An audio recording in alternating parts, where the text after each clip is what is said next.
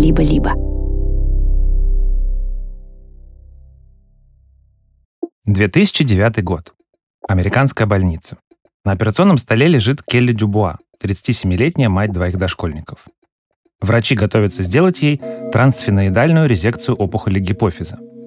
Они зайдут к ней в нос, потом через решетчатую кость черепа дойдут до гипофиза и удалят оттуда маленькое образование.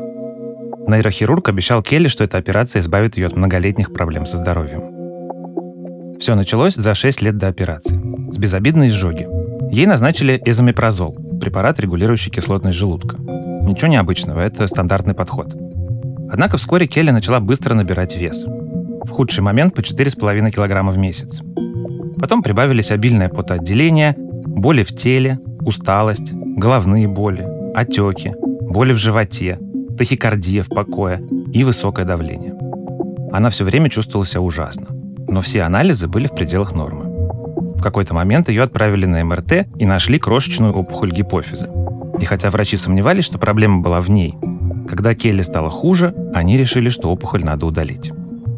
Очнувшись после операции, Келли поняла, что ее ад еще не закончился.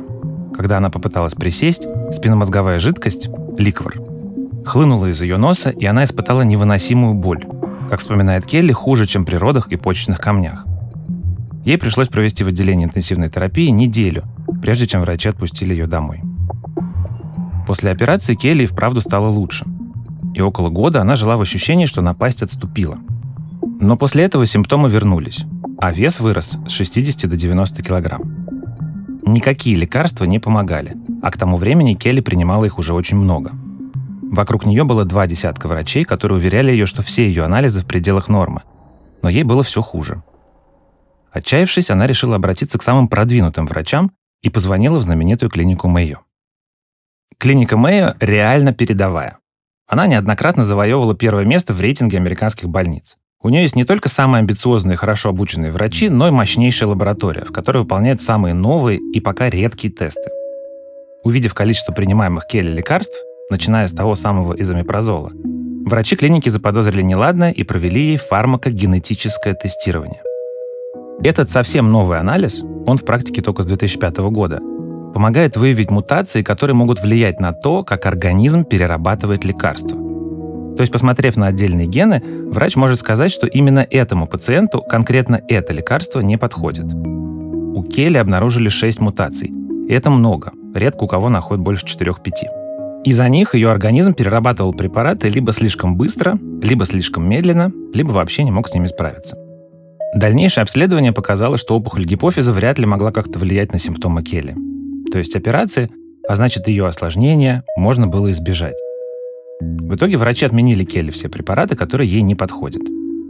Сегодня ей 51, и она уже почти восстановилась. А целое десятилетие с 30 до 40 лет Келли помнит как страшный сон. А еще 20 лет назад, когда такого анализа не было в принципе, Келли неизбежно умерла бы от последствий своего лечения. Спасло ее то, что прямо в то время, пока развивалась ее болезнь, лабораторная наука сделала очередной существенный шаг вперед. Привет, меня зовут Федор Катасонов, я педиатр, а вы слушаете «Почему мы еще живы» — подкаст об истории медицинских открытий. В этом выпуске будут реки крови и море мочи, диагностика по насекомым и овце, измерение горных пиков, всемирно известная и всеми забытая матула и токсины, вызывающие шизофрению. Я расскажу, как человечество додумалось, что по телесным выделениям можно диагностировать болезни. Это история лабораторной диагностики. И написал ее я, а отредактировала Лена Чеснокова. Но сначала партнерская рубрика. Зимой состояние кожи может ухудшаться из-за погоды и разницы температур на улице и в помещениях. Обеспечить дополнительное питание и уход за кожей в это время помогут продукты из серии Skin Food от нашего партнера – марки Веледа. Многофункциональный крем Skin Food выпускается с 1926 года, и все это время его формула не менялась. Это базовый крем, который хорошо всегда иметь под рукой. На основе его рецептуры были разработаны другие питательные средства – молочко, крем-баттер и бальзам для губ. Их легко узнать по упаковкам зеленого цвета. Состав средств полностью натуральный, как и все у Веледа. Это подтверждает международный сертификат НАТРУ. Многие лекарственные травы для этой серии выращиваются в собственном саду бренда. Приобрести средства этой серии и другую косметику Веледа можно в сети магазинов «Золотое яблоко» в России, Беларуси и Казахстане. А по промокоду «Почему» вы получите скидку 40% на весь ассортимент Веледы при покупке через приложение или на сайте. Современная лаборатория — вершина всех научных достижений. Судите сами. Из физики пригодилась оптика, речь о микроскопах и фотометрии, и механика жидкости, изучение плотности, вязкости и прочих характеристик. Химия пригодилась почти целиком. Из математики позаимствовали статистику, из кибернетики — информационные системы и логистику. Биология подарила нам знания об устройстве живой клетки и тканей, а еще о работе иммунной системы и о ее противниках — микробах. Ну а новые технологии по мере развития не только делали анализы точнее, дешевле и проще, но иногда определяли развитие науки. Медицине есть расхожий показатель – 70%. Считается, что именно столько диагнозов ставят на основании или под влиянием лабораторных исследований.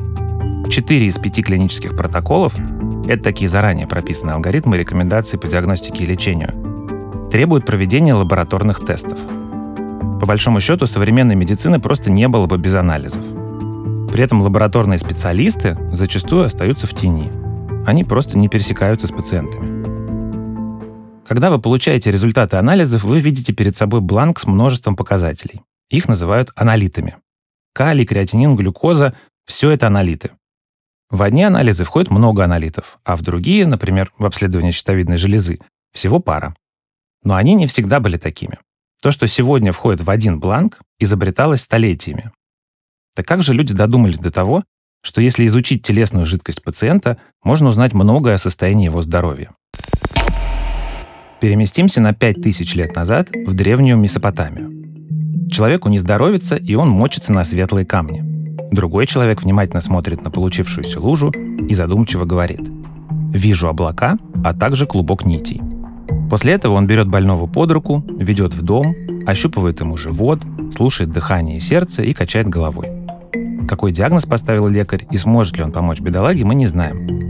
Но мы точно знаем, что древние месопотамцы использовали для описания мочи метафоры. Например, с облаками и нитками. Вероятно, в этом случае речь шла о мутной моче с осадком в виде хлопьев. Забавно, что описание разных свойств мочи стало одним из первых знаний, записанных на Земле. Древние шумеры с помощью клинышков на своих глиняных планшетах описали мочу светлую и темную, мутную и с осадком, а еще кровь в моче – но такая высокотехнологичная медицина доставалась только богачам и знати. Бедняки в Древнем Вавилоне довольствовались диагностикой по. Ее убивали перед статуей божества, после чего вскрывали и внимательно рассматривали печень.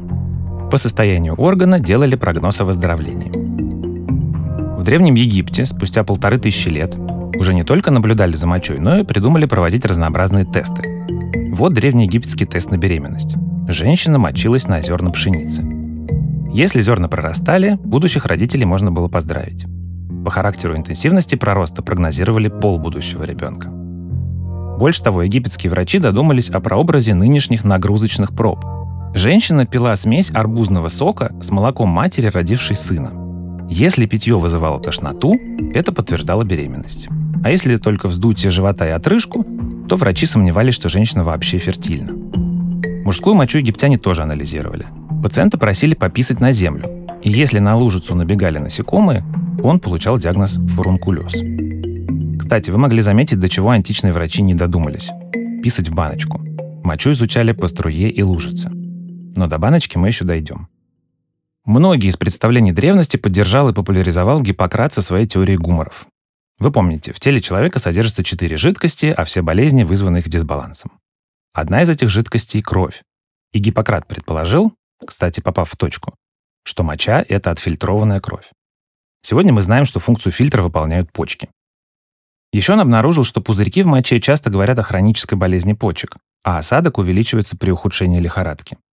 Короче, Гиппократ всячески топил за анализ мочи, который тогда делали на вид, запах и даже вкус. А еще греки придумывали новые диагностические пробы. Например, мокроту смешивали с горячими углями. Если появлялся определенный запах, Врачи печально качали головой и давали плохой прогноз. И в этом был смысл. Жженая мокрота по-другому пахнет, если в ней есть ткань легких или бронхов. Спустя 500 лет древнеримский врач Гален доказал, что кровь течет по сосудам и обнаружил, что она по-разному сворачивается и дает разный осадок у здоровых и больных людей. Потом это обнаруживали и забывали в 18 и 19 веках, пока в 1918 году шведский гематолог Робин Фореус не открыл это окончательно и не превратил в анализ на скорость оседания эритроцитов – соя. Правда, спустя всего 100 лет этот некогда полезный анализ полностью утратил свое значение. Сегодня его заменили значительно более точные индикаторы воспаления, например, цереактивный белок или прокальцитонин.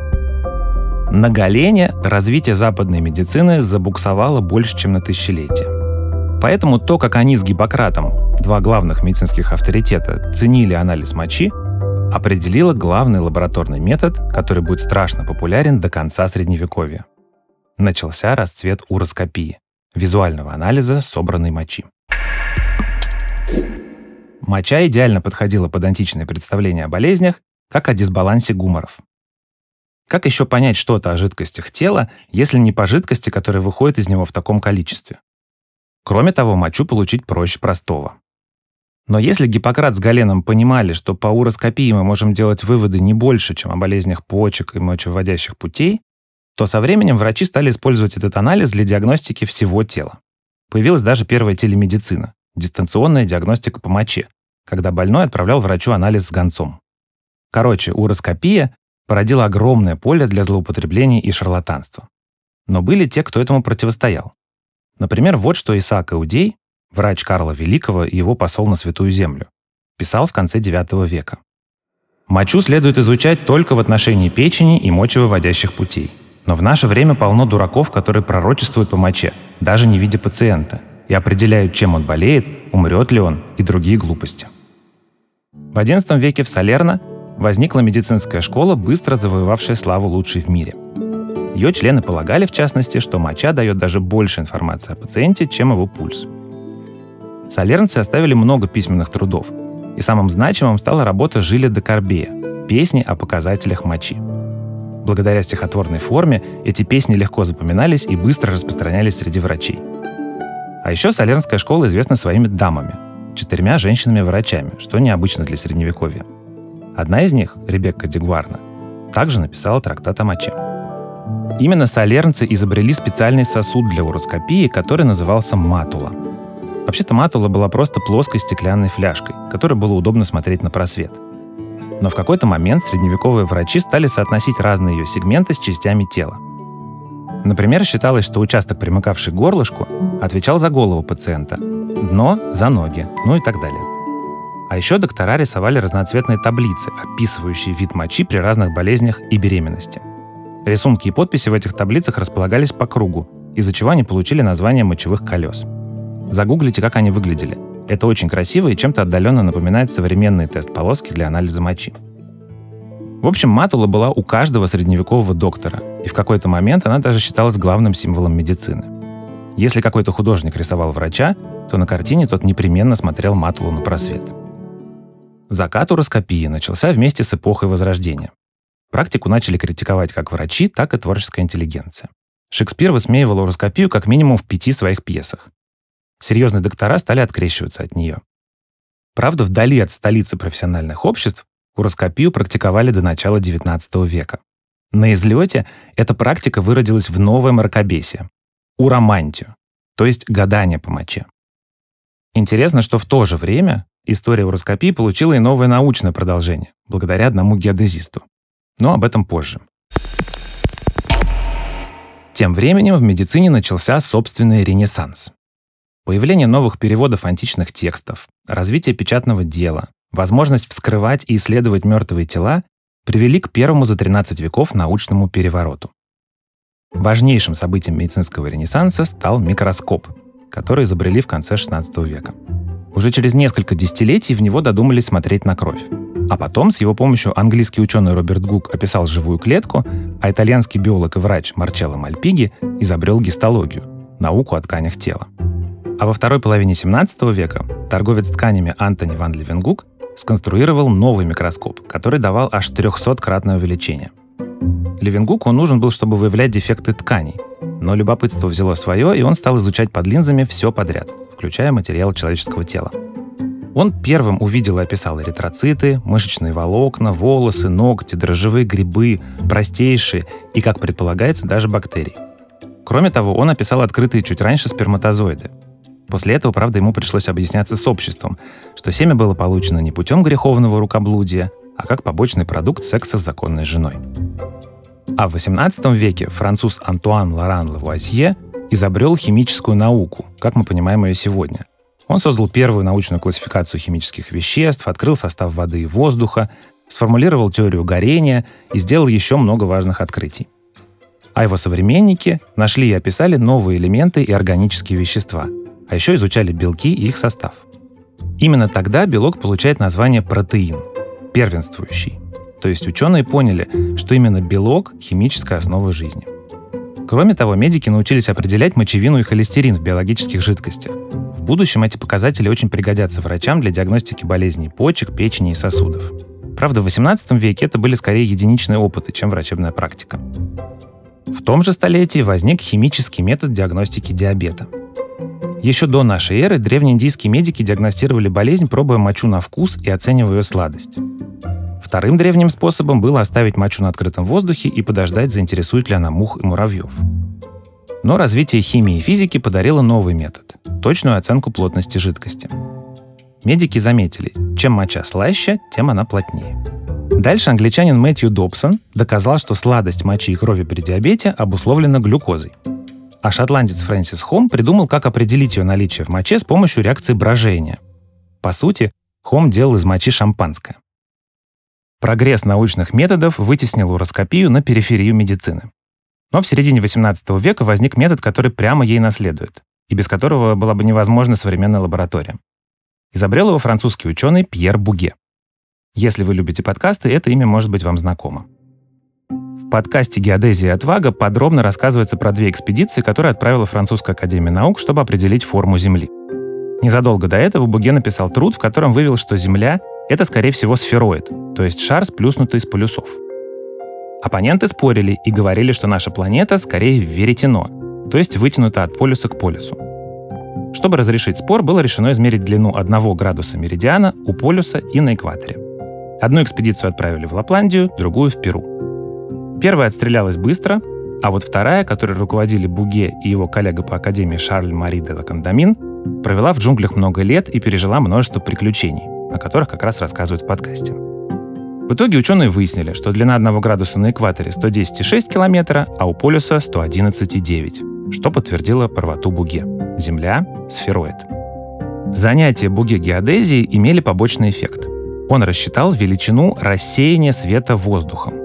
Дело в том, что в космосе лучи света идут беспрепятственно, но, входя в атмосферу, рассеиваются.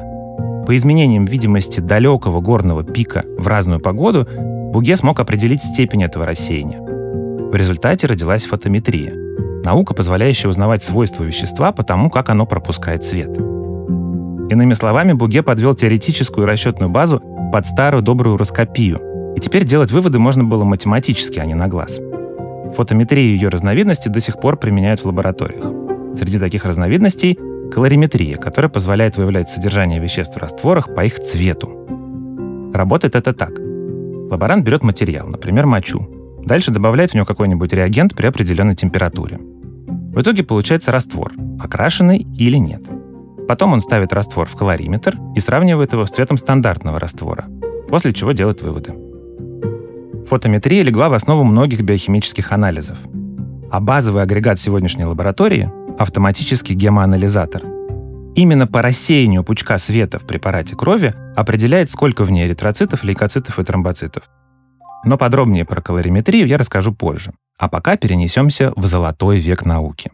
19 Уже в начале века Иван Сеченов, стажируясь в немецкой лаборатории, сумел достаточно точно установить концентрацию газа в крови. Плазме крови растворены азот и кислород. А еще кислород и углекислый газ переносят эритроциты. И Сеченов впервые смог их подсчитать. Сегодня анализ на газы крови – стандарт экстренной медицины. По нему определяют потребность в дополнительном кислороде или искусственной вентиляции легких. А около 1830 года произошло то, что изменило всю историю науки. Английский оптик Джозеф Листер создал микроскоп с ахроматическими линзами, более старых устройствах все объекты были окружены как бы радужными кольцами. Такая врожденная проблема классических линз. Это очень плохо сказывалось на резкости изображения. Представьте эволюцию качества изображения от видеокассеты, которая смотрит на старом ламповом телевизоре, до HD-ролика на ЖК-мониторе. Примерно это сделал Листер с микроскопией. Сам он, воспользовавшись своим революционным прибором, смог рассмотреть двояко вогнутую форму эритроцита. Появление хроматического микроскопа дало мощный толчок к развитию всех связанных с микромиром наук. Когда Листер его изобрел, у одного основателя микробной теории, Луи Пастера, еще даже не появились прыщи, а мать второго, Роберта Коха, только вошла в половозрелый возраст. Но совсем скоро, именно благодаря новому микроскопу, Кох и Пастер откроют множество микробов и научатся профилактировать и лечить инфекции. О том, как они это сделали, мы подробно рассказывали в эпизоде «Мелочи жизни», как мы узнали, что микробы убивают. Еще одного героя этого выпуска и человека, без которого был бы немыслим современный общий анализ крови, вы тоже уже знаете. Это Пауль Эрлих, тот самый, что изобрел сальварсан, первое эффективное лекарство от сифилиса, про которое у нас был отдельный эпизод. Эрлих родился в Пруссии в семье богатого главы еврейской общины. Его дядя, Карл Вайгерт, был известным патологом и владельцем одного из первых в мире микротомов. Так называют аппараты для тонкой нарезки биологических тканей. А еще он был одним из первых, кто стал окрашивать материал перед тем, как смотреть на него в микроскоп. Дело в том, что бактерии, те самые, которые так ярко выглядят на разных картинках, на самом деле прозрачные. Мы их видим подкрашенными, и их цвет не случайен. Разные бактерии окрашиваются разными веществами, и по цвету окраски мы можем немало сказать о бактерии. Например, если вы когда-нибудь читали инструкцию к антибиотикам, вы видели там фразу типа «эффективен против грамм-положительной и грамм-отрицательной микрофлоры». Эти бактерии как раз отличаются по окраске, которую придумал Ганс Христиан Грамм, датский современник Эрлиха. Грамм-положительные бактерии окрашиваются синим, грамм-отрицательные — красным, они еще много чем отличаются, например, чувствительностью к антибиотикам, поэтому окраска по грамму очень полезна. Эрлих продолжил дело своего дяди. После обучения в школе и четырех университетах он написал потрясающую диссертацию по окрашиванию клеток крови. В ней Эрлих впервые описал тучные клетки. Это человеческие иммунные клетки, содержащие гранулы с активными веществами, которые участвуют в развитии аллергических реакций. Блокировка выброса этих веществ, так называемая стабилизация тучных клеток, это один из механизмов действия современных противоаллергических средств. Свои исследования Эрлих продолжил в лаборатории клиники Шарите в Берлине. Здесь он научился различать лейкоциты по окраске, разделив их на лимфоциты и гранулоциты. Дело в том, что, как и в случае с бактериями, лейкоциты, которые выглядят по-разному, выполняют разные функции. Например, у гранулоцитов, которые отвечают за клеточный иммунитет, внутри окрашиваются гранулы, похожие на те, что в тучных клетках. По окраске гранул различают нейтрофилы, базофилы и эзинофилы. А в лимфоцитах, которые отвечают за выработку антител, гранул нет. Поскольку сегодня мы знаем функцию всех этих клеток, мы можем понять, в чем проблема, если каких-то из них станет больше или меньше. В общем, Эрлих был человеком, открывшим лейкоцитарную формулу. Сегодня она составляет существенную часть общего анализа крови. Лейкоцитарная формула очень ценна для диагностики лейкозов и острых инфекций. Это первый индикатор благополучия иммунной системы. Правда, сегодня некоторые врачи переоценивают ее значение при определении природы инфекции. По ней невозможно отличить вирусную инфекцию от бактериальной, но этот метод так прост, дешев и нагляден, что в результате из-за него часто необоснованно назначают антибиотики. На лейкоцитах Эрлих не остановился. Изучая эритроциты, клетки в норме, не имеющие ядра, он вдруг обнаружил эритроциты с ядрами. Эрлих догадался, что это незрелая форма клетки, а при созревании она теряет ядро – Поднимаясь по цепочке клеток от зрелых, которые плавают в кровотоке, к юным, которые в крови обычно не встречаются, Эрлих разработал первую теорию кроветворения. Он решил, что лимфоциты происходят из лимфоидной ткани, а все остальные клетки — из костного мозга. Таким образом, разделив кроветворение на лимфоидное и миелоидное. За прошедшие с тех пор полтора века теория кроветворения эволюционировала, но многие элементы в ней не менялись со времен Эрлиха. По сути, Эрлих открыл путь к диагностике лейкозов, ведь их основной лабораторный признак – появление в кровотоке большого количества незрелых клеток. Работая в Шарите, Эрлих разработал и новый анализ мочи, по которому можно было отличать разные виды тифа от простой диареи. Он понял, что возбудители можно выявить по интенсивности окраски мочи специальным веществом. Если раствор получается темно-красным, у пациента, вероятно, брюшной тиф. А если розовым, то это просто более легкая диарея. Это вещество, кстати, называется реагентом Эрлиха и применяется в анализах до сих пор. После Шарите Эрлих отправился работать к Коху, изучать бактерии и иммунитет. Тут-то мы его и оставим, а сами вернемся к лабораторному делу. В XIX веке оно переживает не только научные, но и организационные изменения. Появляются госпитали, уже напоминающие современные. При них возникают первые клинические лаборатории в Великобритании, Франции и России. Раньше все-таки лабораторная диагностика была сосредоточена в каждой клинике. И это Александр Островский, нейрореаниматолог, и основатель лаборатории инвитро и еще нескольких успешных медицинских стартапов. Сначала врач смотрел все своими глазами, так сказать, пробовал условно мочу на вкус, дальше, так сказать, это все развивалось, дальше, так сказать, появились лабораторные образования, которые мы их представляем себе э, как э, тоже небольшие лаборатории э, без машинерии, где врач руками капал, там, смотрел, и, так сказать, что-то дальше появляется более крупное объединение.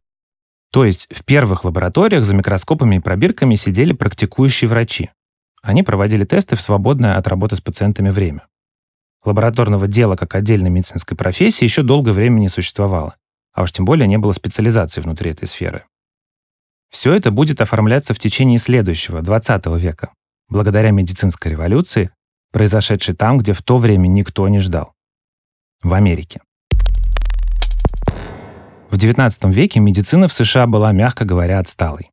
Всего за два года до начала века первый президент страны Джордж Вашингтон умер от многочисленных кровопусканий. В старых методах лечения врачи уже разочаровались, а новые пока не появились. Поэтому в стране царил медицинский хаос и апатия. В 1835 году один именитый гарвардский врач публично заявил, что, цитирую, «Число смертей и несчастий в мире уменьшилось бы, предоставь мы все болезни их естественному течению». В американские мединституты мог поступить любой, у кого были деньги. Курс обучения состоял из двух лекционных семестров, а диплом доктора медицины в Гарварде в 1870 году можно было получить даже завалив 4 из 9 экзаменов. Неудивительно, что ко второй половине XIX века общество в Америке тотально утратило доверие к врачам. Все это радикально отличалось от Европы, где звания и дипломы получали куда строже, а наука развивалась с первой космической скоростью. Но в США стали появляться энтузиасты, которые уезжали учиться в Европу, а возвратившись, совершили революцию. Так, в 1893 году в Балтиморе открылась медицинская школа университета имени мецената Джонса Хопкинса. Это был вуз европейского типа. И в итоге его выпускники позволили США за 20 лет догнать Европу по уровню знаний и технологий. Одним из основателей этой медицинской школы стал великий канадский врач сэр Уильям Ослер. Его именем названы 11 разных терминов в медицине, от симптомов и болезней до проб и видов гельминтов. Ослер организовал в госпитале Джонса Хопкинса первые клинические лаборатории в Америке. А еще он написал классический учебник по медицине. Он стал главной медицинской книгой в мире на последующие полвека. И в каждом новом издании были новые лабораторные тесты. Ослер и его коллеги открыли эру доминирования американской медицины в мире. Любопытно, что один из главных героев этой эры был родом вовсе не из Америки. Это был швед по имени Отто Фолин. 1867 год. Александр II продает Аляску Америке. А в Швеции, в деревушке Оседа, рождается будущий первый клинический биохимик США, как его назовет биограф. В его родне были и министры, и окружной судья, но больше всех Отто вдохновляла его мать Ева. Она родила 13 детей, из которых 5 умерли младенцами, а трое в подростковом возрасте. Так как ее муж, отец Отто, не очень хорошо справлялся со своим дубильным бизнесом, ей пришлось пойти работать медсестрой. Со временем она получила лицензию акушерки, и в итоге именно заработки Евы удерживали семью на плаву. Отто запомнил мать как предприимчивую женщину со здравой жизненной философией. Похожими словами можно описать его самого. Ради лучшей жизни несколько братьев и тетя Фолина перебрались за океан, в Миннесоту, и поселились там в лесопильном городке Стилуотер. Если вы смотрели сериал «Фарго», то неплохо представляете себе, как выглядел небольшой городок в Миннесоте в 19 веке. Когда Отто было 15, брат купил ему билет в Америку, и он тоже переехал в Стилвотер. Чтобы отдать долг за билет, он брался за самую разную работу. В основном потрачил на сборе урожая или работал на лесосплаве. Но при этом Отто всегда мечтал получить хорошее образование, поэтому параллельно с подработками ходил в сельскую школу. Закончил он ее с опережением в два года, несмотря на то, что поначалу совсем не знал английский. Позже его брат рассказывал, что даже когда Отто пилил дрова, перед ним лежала открытая книга. После школы, университета и аспирантуры Отто поехал в родную Швецию, а потом в Германию, чтобы изучать биохимию, новую науку, которая изучала химические процессы в живых организмах, например, обмен веществ. В Германии он совершенно влюбился в обмен белков – то есть его главным научным интересом стало узнать, как организм перерабатывает, создает и утилизирует белки. Там же произошел примечательный эпизод. Побывав на экскурсии на пивоварне, Фолин узнал, что в производстве применяется калориметрия. Помните, это такая разновидность фотометрии, которую изобрел Пьер Буге. Именно из пивоварни калориметрия попала в лабораторию и принес ее туда Фолин. Когда Отто достаточно напитался европейским духом науки и зарядился новыми идеями, он вернулся в Америку. Там он женился, получил степень доктора наук и место доцента в университете. Правда, оттуда Отто быстро сбежал, прихватив своего самого толкового студента. Сбежали они ради более интересной работы в психиатрической клинике МcGill. Фолина позвали туда оборудовать и возглавить лабораторию. Незадолго до этого, в поисках нового предмета для изучения, любопытный Отто вычитал во французских журналах, что в моче психиатрических больных вроде бы нашли какие-то токсические вещества – эта идея его так захватила, что он решил самостоятельно найти эти токсины. Для этого он собирал мочу у здоровых людей и пациентов клиники, исследовал ее состав и вводил ее кроликам. В те времена это был самый гуманный способ проверить токсичность. Никакой особенной токсичности у мочи психиатрических больных не обнаружилось. Зато в поисках несуществующих аномалий Фолин обнаружил кое-что другое – нормальные паттерны – то есть он обнаружил закономерности в том, как состав мочи меняется, например, после еды. Кстати говоря, именно из-за изменчивости состава мочи в течение дня для современного биохимического анализа собирают суточную мочу, а из нее уже берут усредненный образец. Фолин понял, что состав мочи отражает состояние обмена веществ в организме и поставил себе задачу найти, измерить и установить, каково содержание разных компонентов мочи у здорового человека. Так он разработал методы определения аммиака, мочевины, мочевой кислоты, креатинина и многих других веществ. По большей части это как раз были продукты обмена белков, то есть отходы их переработки. Эти показатели важны для определения состояния почек и печени, главных участников обмена белков. Именно чтобы определить креатинин, Фолин впервые применил калориметр, посылая привет немецким пивоварам. После исследований в психиатрической клинике Фолин до конца жизни проработал в Гарварде на должности профессора. Он изобрел еще несколько мочевых тестов, реагент для выявления адреналина, а еще совместно со своим студентом по фамилии Ву разработал и выпустил руководство по систематическому анализу крови, в которое входило определение сахара, разных фракций азота, креатинина и хлоридов. Фактически один фолин заполнил аналитами половину современных бланков на биохимические анализы крови и мочи. Коллеги и студенты вспоминали Фолина как самого открытого и активного преподавателя и настоящего фаната биохимии.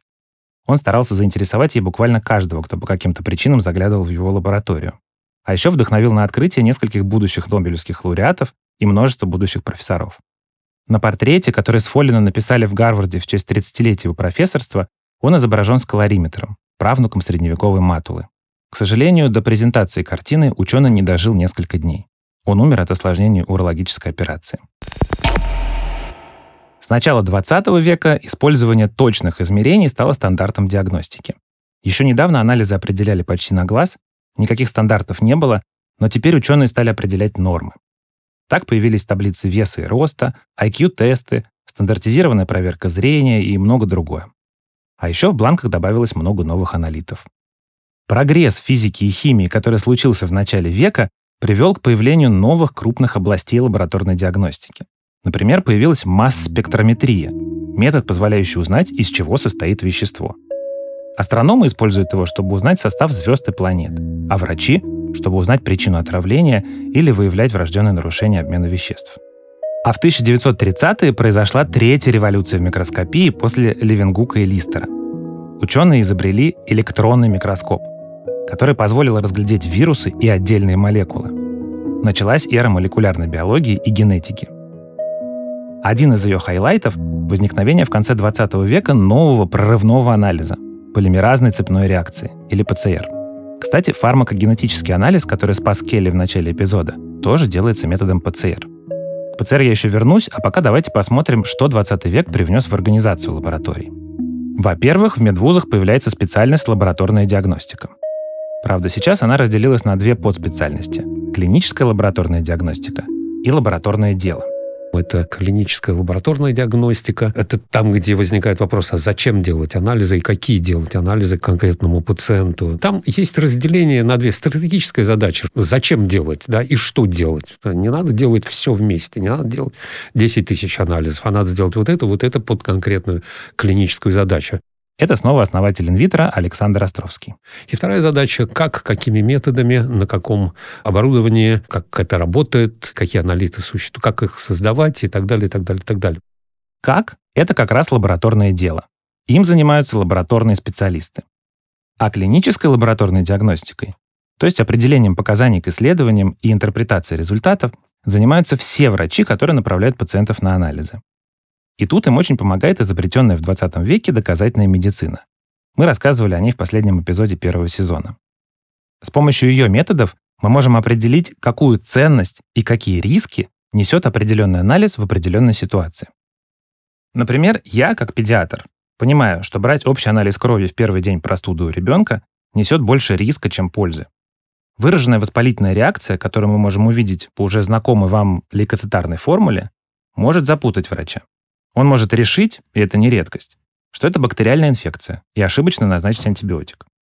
А если взять тот же анализ на четвертый-пятый день болезни, он принесет больше пользы. Так вот, принятие решения делать или не делать этот анализ, когда и при каких условиях, это и есть клиническая лабораторная диагностика. Наконец, в 20 веке вслед за американской просыпается российская, а точнее советская медицина. Дореволюционный терапевт Семен Земницкий и советский врач Александр Нечапаренко предлагают свои анализы мочи. Земницкий придумал собирать суточную мочу и определять количество и удельную плотность каждой порции. По соотношению количества дневной и ночной мочи, а еще по сравнению плотности мочи с плотностью крови, определяли вероятность разных почечных заболеваний. Нечапаренко придумал простой способ подсчета количества лейкоцитов и эритроцитов в моче. Их повышение тоже говорит о разных болезнях почек. Сейчас в мире принято оценивать количество клеток в поле зрения микроскопа, а Нечапаренко оценивал количество клеток в одном миллилитре мочи. Он считал, что это показывает уровень поражения мочевой системы. То, что сегодня можно узнать по УЗИ. В общем, в свое время эти анализы были очень полезны, но теперь устарели. Современный общий анализ мочи дает намного больше информации – Отношение к Нечапаренко и Земницкому ну, у меня очень-очень-очень позитивное. А, может быть, не сейчас, но в свое время то, что они сделали, это было очень, очень значимо и важно, очень простой метод, э, четко дающий хотя бы ориентировочное понимание о том, что происходит с человеком, что происходит э, у него с почками. Это, это ну, было просто и не требовало никакой аналитической машинерии. И, так сказать, это практически на глаз-то можно было все делать. Но в свое время это сыграло свою а, ну, очень значимую роль. Просто сейчас аналитические методы, так сказать, машины анализаторами, они, так сказать, вытесняют это все, но когда ничего под рукой нет, я думаю, что это, это, это, это играет очень значимую роль. Лабораторное дело в Советском Союзе страдало от тех же проблем, что и вся остальная наука.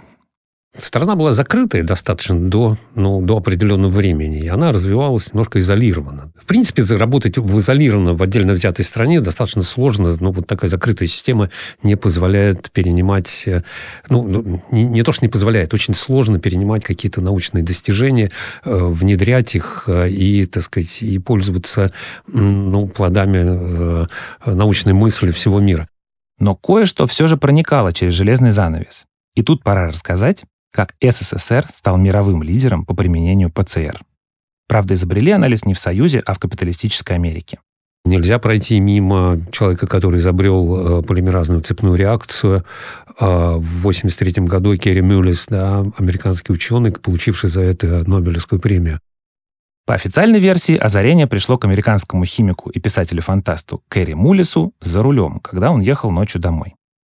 А сам он рассказывал, что озарение случилось после приема ЛСД, о котором мы рассказывали в этом сезоне.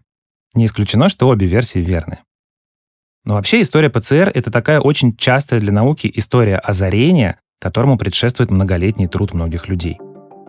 После того, как в 50-е открыли, что молекула ДНК устроена как длинная спираль, состоящая из двух цепочек, она стала самым модным предметом изучения. В частности, ученые научились создавать кусочки ДНК, которые могли присоединиться только к определенному месту длинной молекулы. Назовем эти кусочки ДНК-ищейками. Другие ученые изучали бактерии и выделяли у них специальные ферменты, которые умеют разъединять, резать и заново собирать ДНК. В частности, фермент ДНК-полимераза от нее получила свое название ПЦР, умела собирать ДНК из плавающих вокруг нуклеотидов. Нуклеотиды — это такие кирпичики, из которых состоит ДНК. Обычно ДНК синтезируется в ядре клетки, и нуклеотиды плавают там. Ученые же добавляли раствор с нуклеотидами прямо в лабораторные склянки. Теперь представьте, вам надо найти какой-то участок ДНК, например, характерный только для знакомого всем коронавируса SARS-CoV-2. Если вы найдете этот участок в каком-то материале, вы подтвердите, что вирус там есть. В общем, вы собираете материал, запускаете туда свою ДНК-ячейку, и она находит вирус. Но как вам об этом узнать? Для этого существуют разные методы, по большей части визуальные. Но если искомой ДНК очень мало, то можно ничего и не увидеть. Поэтому ученые искали способ повысить количество ДНК в образце, чтобы ее можно было хорошенько разглядеть. Кэрри Мулис был типом человека, который можно назвать «блестящий жулик». Ему было интересно все, и он много где преуспел, и потому необоснованно считал себя компетентным во всем. Он занимался биохимией, астрофизикой, детской кардиологией, клинической фармакологией, а в начале 80-х на какое-то время остановился на молекулярной биологии. И вот однажды он возвращался домой на машине, размышляя о проблеме умножения ДНК. Его осенило. Суть его идеи была в том, чтобы распустить нити ДНК, это делается нагреванием. Потом с помощью ДНК-ячейки найти на одной из нитей начало нужного фрагмента и скопировать его полимеразой. Да, у фрагментов есть начало и конец, потому что каждая цепочка ДНК, как книга, читается и пишется только в одну сторону. Вторая нить при этом никак не использовалась. Но если добавить вторую ячейку, которая будет подсоединяться ко второй нити, то она сделает еще одну копию. А потом ячейки присоединяются уже к копиям, и на них строят еще копии. Начинается цепная реакция. И в каждом цикле количество копий нужного нам фрагмента удваивается. Таким образом, скоро весь образец будет заполнен этими копиями, и мы их легко увидим. Правда, есть проблема с нагреванием. Дело в том, что полимераза — белок, а белки портятся при высокой температуре. Поэтому изначально Мулису приходилось добавлять еще полимеразы каждый раз после нагревания. Получалось, что, во-первых, для анализа нужно было очень много реактива, а во-вторых, каждый цикл требовал вмешательства ученого. И тут помогла бактерия, которая жила в горячих источниках. Ее ферменты умеют работать при высоких температурах.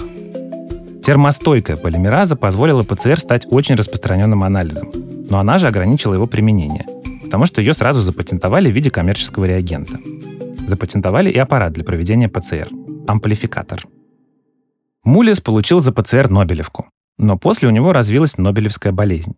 Это когда лауреаты начинают верить во всякие антинаучные вещи.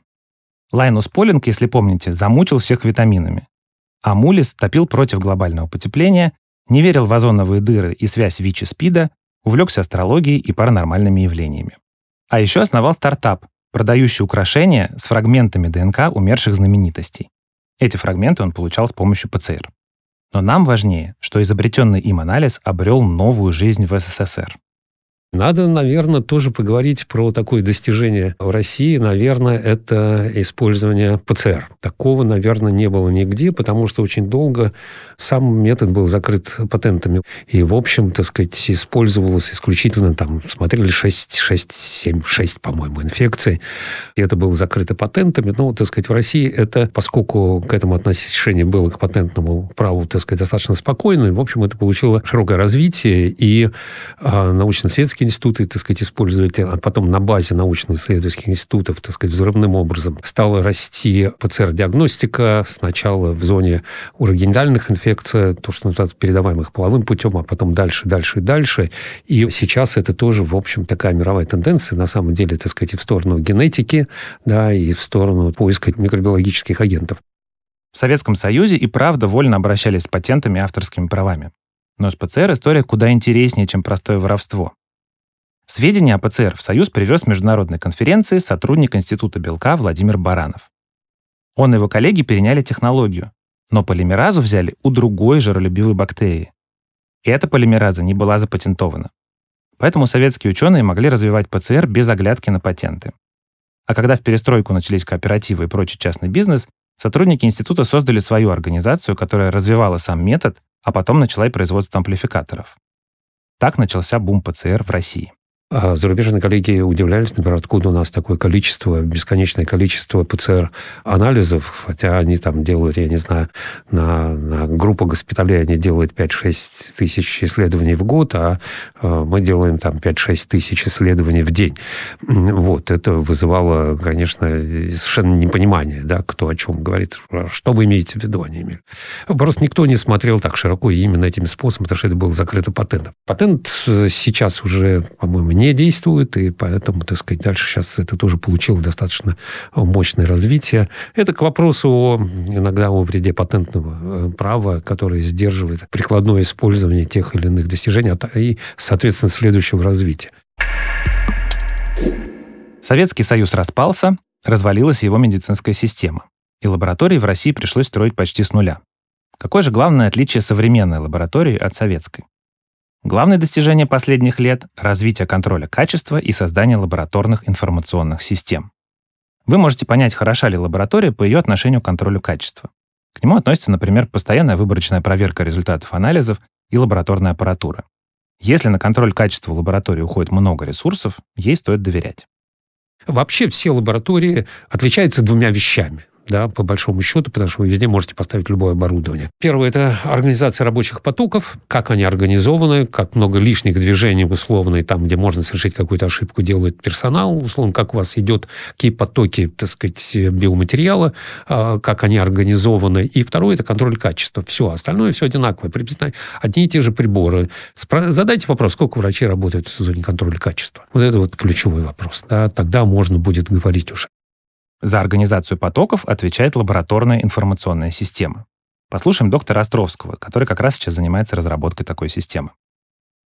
Лабораторная информационная система – это то, что увязывает все в единое целое. То есть вам нужно быть уверенным, то, что вы взяли образец в этом месте, и этот образец, он был правильно обработан, он зашел в нужный анализатор, нужный анализатор сделал правильную процедуру, что реагенты были правильные, чтобы они не были просрочены, чтобы они не были какие-то не те, чтобы процесс был сделан вовремя и в нужном месте, и чтобы вы получили правильный результат, и чтобы это был ваш результат. Потому что можно же, так сказать, и перепутать это все. То есть если вы представляете анализатор, это автомат, который берет пробирку, переставляет из одного места в другое. Фактически всем этим процессом управляет лабораторная информационная система. Она так и называется LIMS, Laboratory Information Management System. Она управляет всеми процессами в лаборатории. Это программное обеспечение. Оно достаточно дорогое, но без него сейчас большая лаборатория работать не в состоянии. Даже маленькие не могут без этого работать. Потому что человек не в состоянии это удержать эту всю информацию. Управлять ей это ну, просто нереально. Мы выбирали из э, всего спектра лабораторных информационных систем, которые есть в мире, во всем мире, и пришли к выводу, что у нас ну, нет ни одной лабораторной системы, которая нас устраивала, поэтому мы были вынуждены создать свою с учетом всей специфики того, что э, мы имеем, и мы создали под себя лабораторную информационную систему, которая, ну, в общем, так сказать, обеспечивает э, и в том числе и лаборатории инвитро. То есть представьте, вы приходите в лабораторию и получаете индивидуальную метку. Это может быть QR-код или штрих-код, то, почему система будет вас идентифицировать. Эта метка будет на всех пробирках с вашим материалом. Все, что происходит с ним после того, как в систему внесли QR-код, в ведении этой системы. Она считывает все штрих-коды на пробирках, помещает пробирки в анализатор, а если надо, потом переставляет их из одного анализатора в другой. Система контролирует весь путь пробирки. А после — результата. Это не только упрощает работу, но и снижает вероятность ошибки. А сколько же видов анализов может сделать современная лаборатория? Сегодня врачам известно несколько тысяч аналитов, которые можно проверить в лаборатории. При этом абсолютное большинство, примерно 98% тестов, приходится всего на 300-350 аналитов. Это то, что чаще всего нужно в повседневной практике. И, скорее всего, будущее лабораторной диагностики не в увеличении количества аналитов, а в том, чтобы быстрее и проще получать ту информацию о пациенте, которую врачи уже умеют анализировать. Та же самая моча сейчас выходит уже тоже на онлайн-формат, да, когда тот же самый Apple делает сейчас анализатор, который вешается на унитазе. И вы каждый день можете смотреть и мониторировать. Очень важная вещь – мониторирование тех или иных аналитов. Да? Потому что по моче можно о многом сказать. На самом деле это практически про человека все можно рассказать. То есть, возможно, будущее за незаметными методами диагностики. Они проникнут в нашу жизнь и будут считывать информацию о нашем здоровье, а нам для этого не нужно будет делать практически ничего. В Китае уже появились общественные писсуары, которые моментально анализируют мочу и отправляют результат вам на мобильник. а можно пойти еще дальше. Была компания, которую мы сделали, которая анализирует по запаху. Возникла эта мысль в ковид и по, по инфекциям, да, что можно человека диагностировать по запаху. Ну, диабет пахнет ацетоном, да, другие болезни пахнут другими вещами. Всего в теле-то, ну, в мире вообще существует там порядка 40, нали, 40 э, аминов, которые дают запахи. И вот дальше, как с цветами, которых 7, они дают разные, разные сочетания. Например, когда ты входишь в отделение реанимации, приблизительно, если хороший большой опыт, ты можешь сказать, вот здесь не все хорошо вот здесь плохо, да, и здесь будет плохо, и ты уже приблизительно знаешь это, да. Ну, надо, чтобы у тебя нос был набит. Также можно, например, была идея о том, что, так сказать, в больших помещениях, там, кинотеатр, вокзал, аэропорт, если есть хороший газоанализатор, то можно поймать, или в приемной больнице, можно поймать э, тех или иных больных по запаху. И таким образом можно было бы, так сказать, управлять этой историей инфекционных заболеваний или каких-то других заболеваний, да, не обязательно инфекция. Инфекция часто пахнет. Впрочем, у лабораторной диагностики есть и ограничения. Во-первых, миллионы анализов назначаются не по показаниям, без понимания зачем, на какой вопрос они должны ответить. Во-вторых, врачи часто неверно интерпретируют результаты. А в-третьих, сами результаты не всегда надежны. По разным данным, от 0,1% до более чем 9% результатов всех анализов ошибочны. То есть примерно от каждого тысячного до каждого десятого результата будут показывать то, чего нет, или не показывать то, что есть. Удивительный факт. До 80% всех лабораторных ошибок преаналитические, то есть они происходят еще до того, как начнется анализ. Это ошибки в идентификации пациента и образца, которые могут возникнуть как раз из-за несовершенства лабораторной информационной системы. Или дело может быть в неподготовленности пациента, например, человек сдал кровь не натощак. Или могут возникнуть проблемы с образцом, загрязнение или недостаточность материала. Следующие по частоте ошибки постаналитические. Проще говоря, неверный подсчет или интерпретация данных. Аналитические же ошибки, то есть связанные с нарушением техники самого анализа, встречаются реже всего. Доктор Островский рассказывает, что в последнее время лаборатория стала намного точнее, и по некоторым аналитам точность доходит до одной ошибки на 3 миллиона операций. Правда, надо понимать, что в анализе много аналитов, поэтому ошибки суммируются, и в итоге ошибки в анализах встречаются чаще – то, что лечащие врачи порой неверно интерпретируют результаты анализов, тоже сильно снижает их ценность. У нас есть данные по США, из которых мы знаем, что излишне полагаясь на лабораторные результаты, американские врачи теряют от 40 до 80 тысяч пациентов в год. При этом общие потери от медицинских ошибок в США превышают четверть миллиона человек в год. В общем, несмотря на мое восхищение лабораторным делом как вершиной 100 наук, я вынужден напомнить, результаты лабораторных анализов могут быть ошибочны. Результат теста — это не диагноз, а только ключ к нему.